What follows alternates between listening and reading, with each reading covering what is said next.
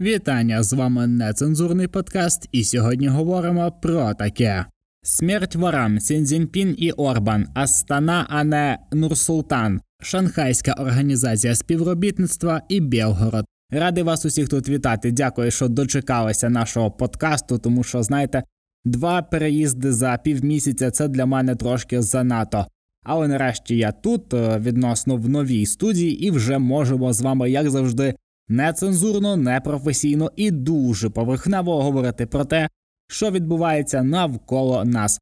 Навколо нас уже 207-й день повномасштабного російського вторгнення, повномасштабної російсько-української війни. Українські воїни герої мужньо протистоять і очищують нашу територію від цієї російської наволочі, від е, цього рашизму, від цього цієї концентрації зла, яка чомусь черговий раз знов таки потрапляє на нашу з вами землю. За 6 місяців повномасштабної війни українські воїни герої очистили від цієї наволочі від е, рашизму від цього осередку зла повторюється ще раз більше 60 тисяч квадратних метрів. Це ще з самого початку коли ДРГ бігали по Києву, по Сумській області, по Чернігову, і така зараз е, поразка, така паскудна ниця і абсолютно безславна, яку зараз зазнають російські недовійськові їбані орки. Одним ну так таким словосполученням висловлюсь. Вона їх дуже сильно їбе. Їбе настільки, що їм доводиться якось відповідати. Але як ми з вами і прогнозували, російська сторона нічим не може відповісти на полі бою, крім е, якихось алкашів, е, зеків і тому подібного лайна, яке воно кидає просто в надії на те, що українських військових закінчаться боєприпаси. Але це не так. І ленд-ліз, який має от-от початися. Я сподіваюся, вже нарешті повинен це закріпити вже нарешті. І як ми з вами і прогнозували, що така поразка ганебна, вона не буде мати ніяк ніякої іншої відповіді від Російської Федерації ніж як теракти. Це сталося протягом минулих 10 днів. Сьогодні навіть є от чергова ракета, чи то бомба, чи що завгодно потрапляє біля атомної електростанції. До цього по гідротехнічних спорудах наших міст е, знову таки наносяться удари. Росія намагається залякати, залишити наші українські міста, чи то без води, чи то без світла, чи без газу, чи без будь-якої іншої потреби. Це говорить про те, що там люди у відчаї, їбані орки не знають, що робити, і те, як зараз е, бігає Путін, розказує про те, що їхня армія щось е, таке ще існує, хоча б повинен це зараз доводити. І дуже дуже багато факторів зараз говорять про те, що російські військові, Російська Федерація в цілому зараз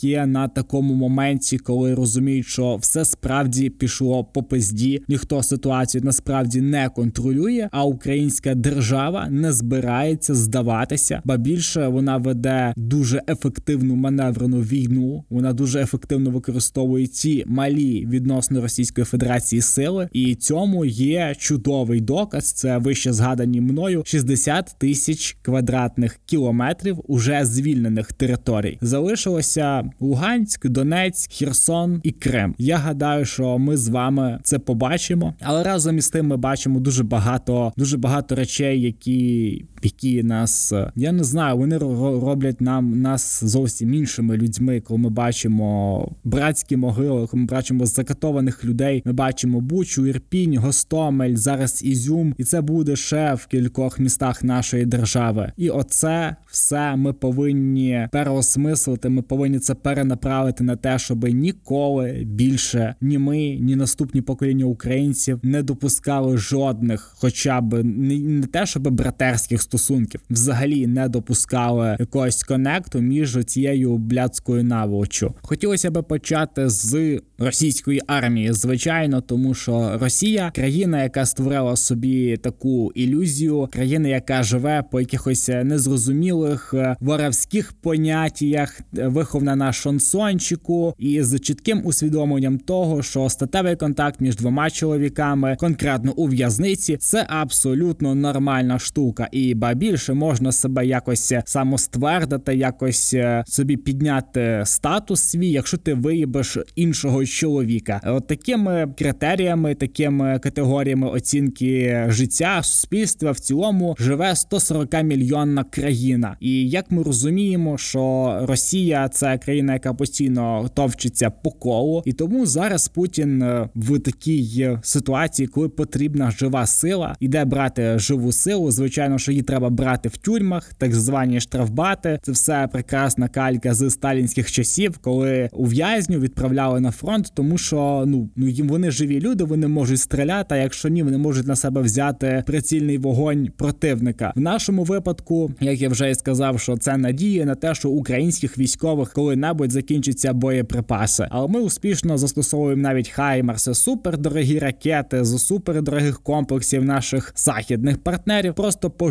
живій силі. Ми не б'ємо вже по складах, ми не б'ємо вже по якихось е, логістичних розв'язках. Ми їбашимо по сраній русні, і російські зеки чудово мають це розуміти. Я взагалі не розумію, яким чином сталося так, що в такій блядь, великій країні, яка просто брещить своєю патріотичністю, брещить своїм е, діди воювали, побєда і всяким лайном. Але чомусь, якщо оголосити мобілізацію, фактично всі переконані в тому, що російська оця недоімперія піде по пизді, тому що росіянам е, цьому такому штучному словосполученню, як росіяни, Росія, оця вся хуйня, воно просто не змогло виховати, не дивлячись на те, що витрачалися колосальні ресурси, величезна кількість часу. Вони так і не змогли виховати якоїсь любові до своєї держави, і жоден росіянин не хоче помирати за те, де він зараз живе, за те, де він зараз існує. Тому от Росії зараз доводиться брати безхатьків, брати якихось алкашів, брати тих самих в'язнів. Дуже показовим є те, що саме Пригожин одна з найбагатших людей в Росії, а може бляха і в світі, людина, яка володіє мільярдними статками, яку називають поваром Путіна, яка є одною з найбільш наближених людей до Путіна, зараз особисто їдеть блять в СІЗО, в тюрми і вербує зеків. Ви можете собі уявити, що якийсь там умовний Порошенко під час військового стану напрягає Ахметова там чи ще когось. Ну ми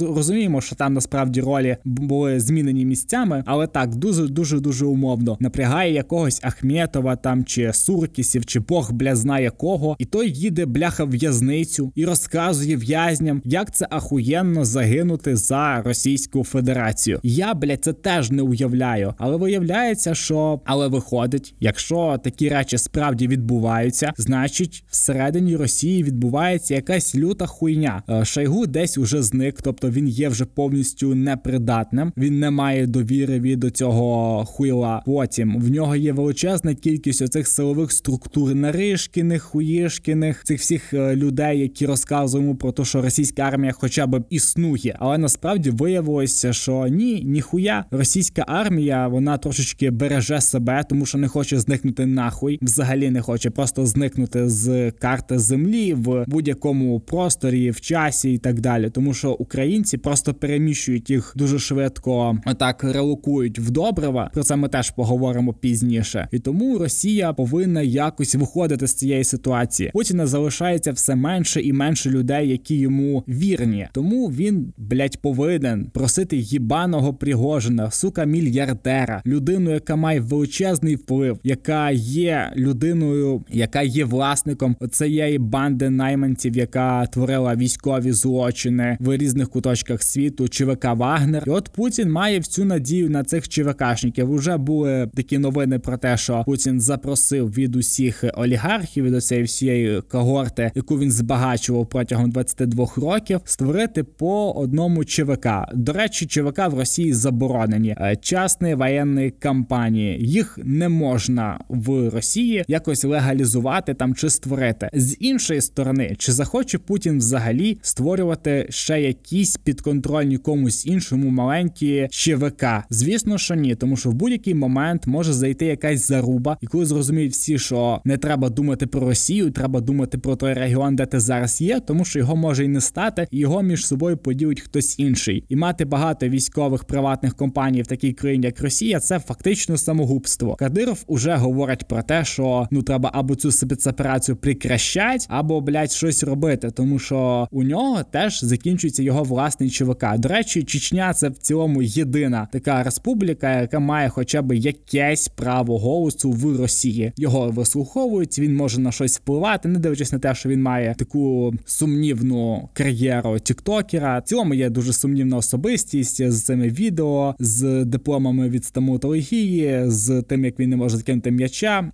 баскетбольного в кільце і так далі. Але не дивлячись на це, його хоча б хтось слухає. Тому одна надія є на Пригожина, тому що російська армія вже не працює. Інші ЧВК створювати вже теж немає сенсу, а й взагалі є небезпечно. Тому Пригожин, як та сука, повинен їхати по колоніях до цих зеків, які просто їбуть один одного всередині цих тюрм, і розказувати їм, як це ахуєнно померти за хуйла. Але наскільки мені відомо, то оця культура, субкультура така російських тюрем, шансону, цього всього хуйні, блять, просто вдумайтесь, в Росії є музичний жанр, який створений людьми, які відбувають покарання у в'язницях, і там, типу, дуже часто використовуються оці тези одностатевих е, стосунків сексуальних, різноманітної такої кастового такого розподілу, ієрархії від якоїсь відповідної. І зараз їх до них приїжджає блядь,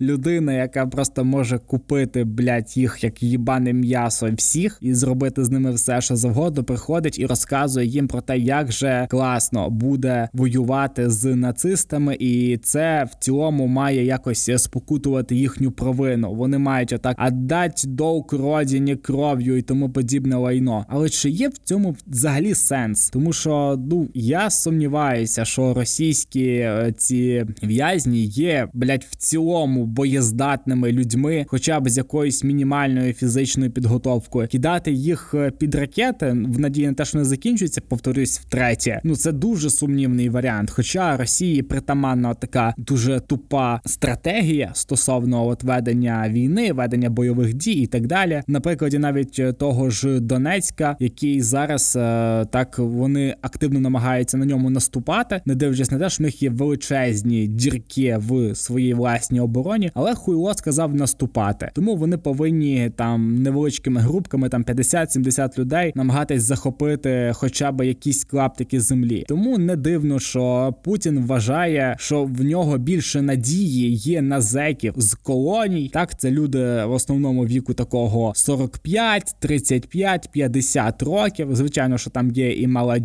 але чи вмотивовані вони воювати, чи вони будуть взагалі потрібні просто навіть як м'ясо, адже їх потрібно одягнути, довести, екіпірувати, годувати і так далі, і тому подібне. Я не знаю, ну на що він робить став, але мені дуже подобається те, що доводиться витягувати в'язнів, тому що хаймерси просто ну не розбирають хто є хто. Вони нищать всю росню. Трохи згодом ми поговоримо про шанхайську організацію співробітництва, але зараз хотілося б знову кілька слів про Казахстан, тому що Казахстан дуже дуже вже так скільки ну, впродовж цієї війни в цілому почав максимально віддалятися від Російської Федерації. Він не виходить ще з ОДКБ, він ще має багато договорів з Росією, з країнами СНГ, та ж сама Шанхайська, оця вся двіжуха з співпрацею. Ну блять, знаєте, це для тих, кого не взяли в якусь вищу лігу, і от вони повинні ютитися і збиратися на якийсь такий східнячок разом з тими країнами, ну які зараз, е, умовно кажучи, вважаються не дуже правовими. Да? Давайте так, давайте так, тому що можна було багато би що сказати, але Казахстан, знаєте, робить дуже впевнені кроки до якоїсь такої незалежності, можливо, навіть е, це так звичайно, що з авансом, але можливо до якоїсь демократії, адже внесли поправки конституцію Казахстану. Тепер президентом можна буде обиратися тільки один раз, і то на термін 7 років. Тому що раніше там ще була спеціальна така посада отця нації, яким був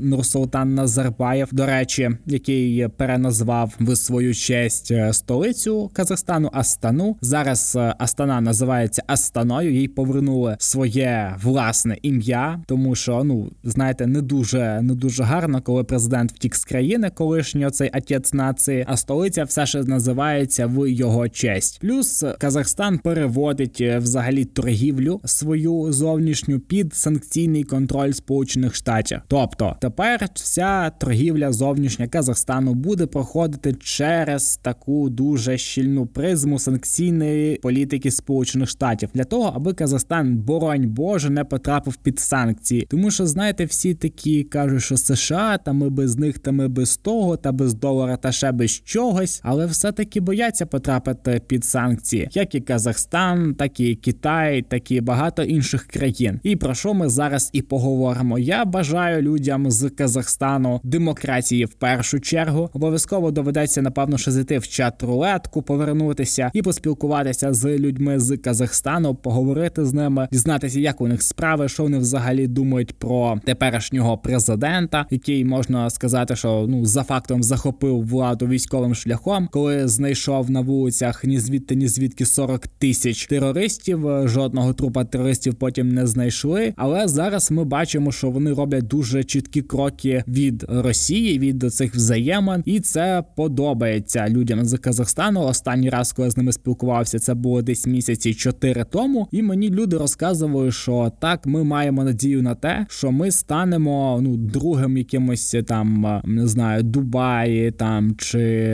Гонконгом, там чи будь-якою такою розвинутою східною частиною світу, тому що ми весь цей час були під Російською Федерацією, і ми повинні бляха були виходити в минулому році на мітинги через те, що ми добуваємо газ, який для нас дорожче ніж ми продаємо його в той самий Китай. Тому до речі, дуже багато людей бажало нам з вами вдачі, підтримували Україну і розказували про те, що вони надихаються нами. Їм дуже дуже крутись бути такими самими, як ми, і ми є для них прикладом. Ну що ж, Сі Цзіньпінь і Орбан. Я думаю, що зрозуміло, чому ці два імені поруч, але розпочне все одно з Орбана. Орбан самому початку самого початку російсько-української війни підтримував Росію, розказував постійно якусь нам хуйню про те, що Росія от от виграє санкції проти Росії не мають ніякого сенсу. Вони шкодять тільки Євросоюзу, і взагалі треба протистояти оцій агресивній санкційній політики Європейського союзу, не дивлячись на те, що його країна входить в Євросоюз, отримує звідти гранди, допомогу, спрощені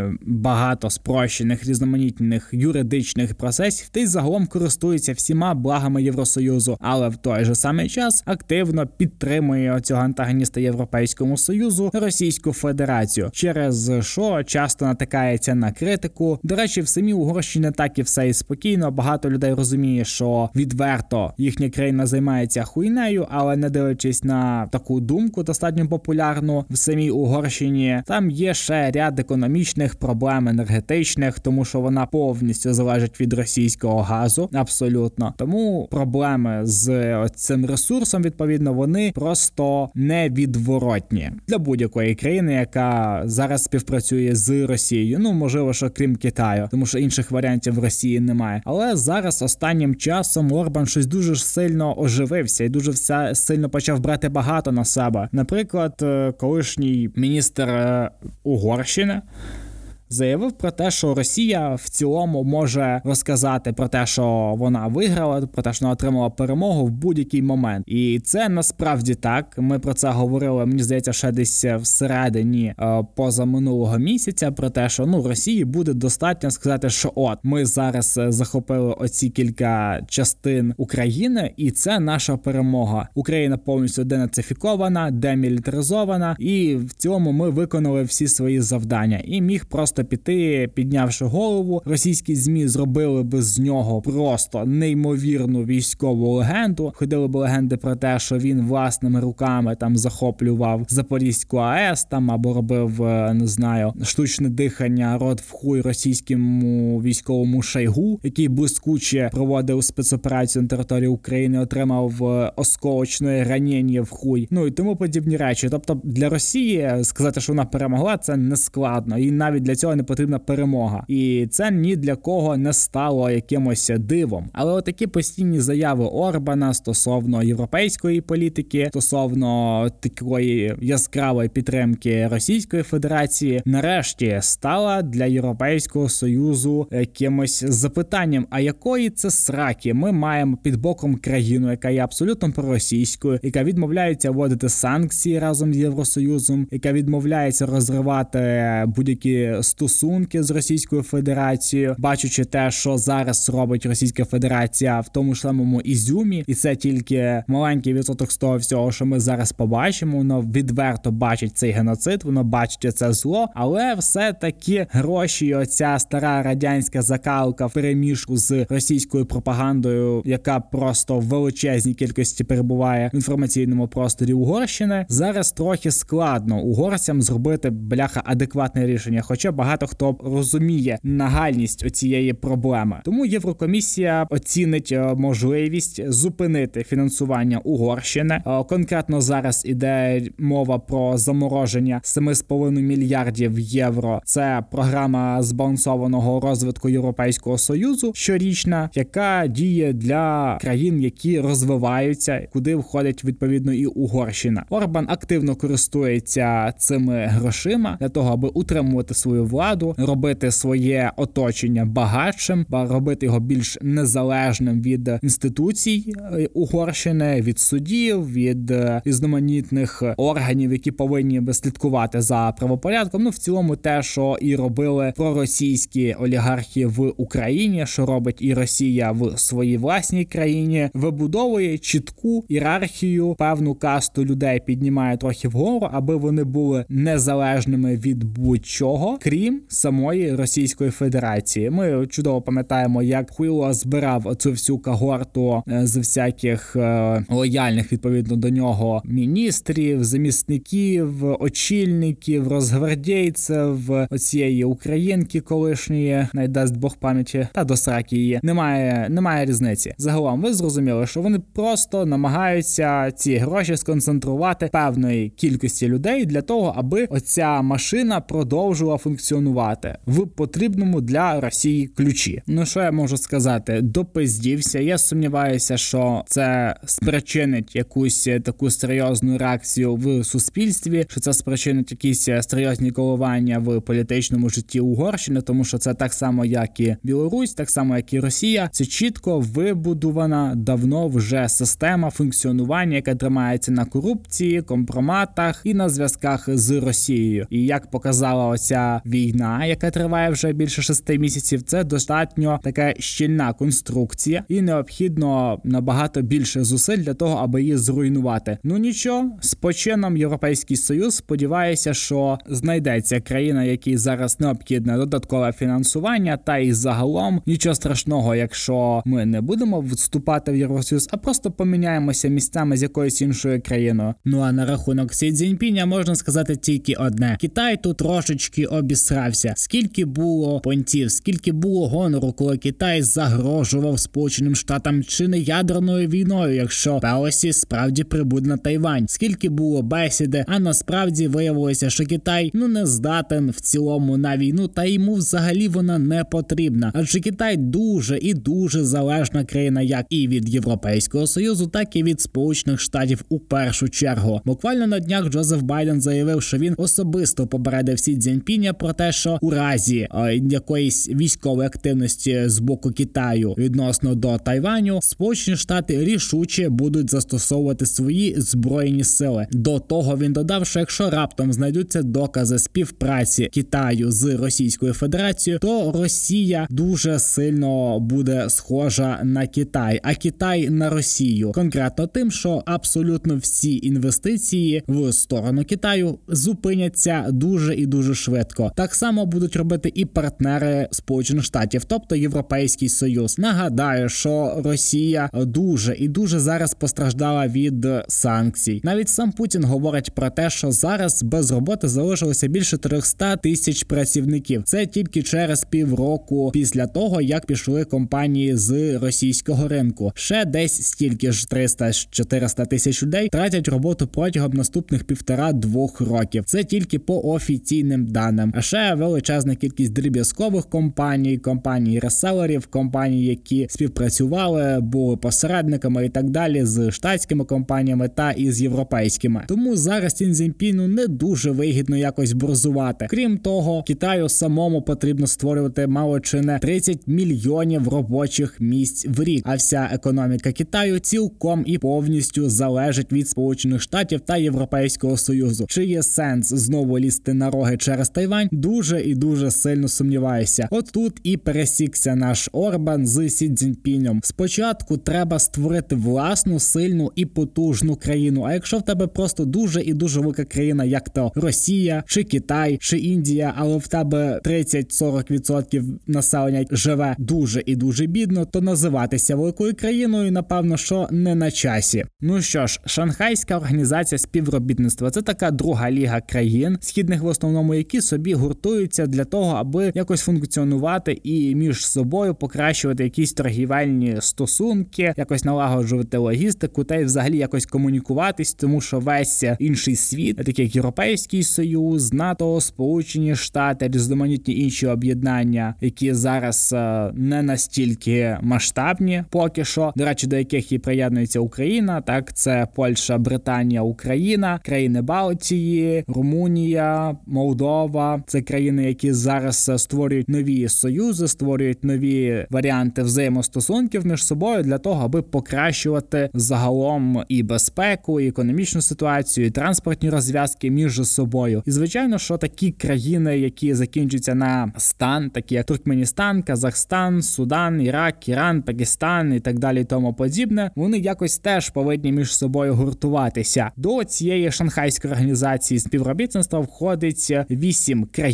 це Індія, Казахстан, Киргизстан, Китайська Народна Республіка, Пакистан, Російська Федерація і Узбекистан. Крім країн-учасників, є ще країни спостерігачі, країни, які виступають за якісь такі більш середні стосунки, ну і тому подібні варіанти. Коротше, загалом таким країнам треба об'єднуватися. Найбільші найбільші три країни Індія, Китай і Росія зараз активно намагаються між собою співпрацювати, тому що їхнє бажання керувати країною і якось стримувати свободу слова, загалом стримувати владу в своїй країні, призводить до того, що вони є одними з найбільших найбідніших країн в світі, як то Китай чи Індія. Росія впевнено намагається їх е, якось перемогти, тому що росіянам потрібна побєда, але це поки що не дуже виходить, тому що дуже багато російських громадян, які так собі заробляли кошти в Росії, зараз перетворилися на добрива, точніше їх переформатували українські збройні сили в добриво. До речі, Путін заявив про те, що Росія готова передати країнам, які розвиваються, близько 300 тисяч тонн добрив. Дивно, звідки у них стільки добрив, якщо вони все ще не до кінця забрали всіх своїх вбитих солдат, та й не дуже хочуть забирати полонених. А про полонених ми трошечки пізніше теж поговоримо. Загалом Росії потрібна була якась участь в світових організаціях, якийсь е, такий показ мод від Путіна, показати те, що він дуже сильно вміє грати цією ніжкою, намазати йому маслом обличчя і показати, що смотрите, лідер всього міра, он ще кому-то нужен. І от е, якраз шанхайська оця організація співробітництва чудово підходить, такий як невеличкий подіум, да для своїх, так для восьми країн, так для країн, які закінчуються на стан. Не хочу образ, образити ніяку країну, але блін, якщо ви закінчуєте на стан, то це трохи говорить про вас як про країну і про цю межу з рештою світу. І тому для росіян це ще одна причина показати, що дивіться, та ми все робимо правильно. От він поїхав туди, він поїхав сюди, переговорив з Ердоганом. Ердоган хоче газ з знижкою 25% або взагалі не платити за газ. Путін розказує про те, що Ердоган готовий платити за газ в рублях, ну хоча б 25% з усього експорту російського, тому що Росії кудись потрібно тягати свій газ, просто спалювати. Ну вибачте мене, це звичайно можна робити, але можна хоча б безкоштовно давати його Турції і обмінювати на помідори або на якісь інше продовольство, там чи на крем для обличчя, чи ще якісь е, такі потрібні речі. Тому зараз е, активно російські змі проштовхують цю подію як надзвичайне щось в світовій політиці. Це певна полярність світу східного, до якого належить Росія, і от вона зараз зараз має дуже важливу позицію в світі в цілому. Але це все повна хуйня, тому що так Путін вже який раз міняє свою думку. Та він постійно міняє свої думки, тому ти ніяк не можеш е, тикнути його йому їбало його в гівно. Тому що раз він каже, що це спецоперація, раз він каже, що це війна. Потім він воює з фашистськими нацистськими угрупованнями. То він уже визнає президента Зеленського, то він хоче переговорів, то говорить про те, що тільки Україна відмовляється від переговорів, і це вся така казочка для дураков із деревні дураков. Вона для російського глядача є прикладом того, що не до кінця Росія ще обісрана країна. Що якщо з Путіним ще хтось вітається з руку, в чому величезна, я вважаю, помилка лідерів оцих країн, які я вище перечислив, то це і робить його ще до сих пір легітимним, і це надає йому зараз якоїсь ваги і якоїсь внутрішньої впевненості в тому, що він, наче все робить нормально, і якщо поки що є країни, які з ним готові контактувати, то в цілому він е, достатньо правильно себе веде. Крім того, що він вже другий тиждень заспокоює росіян з крім того, що він заспокоює росіян на рахунок е, відступу під Харківською.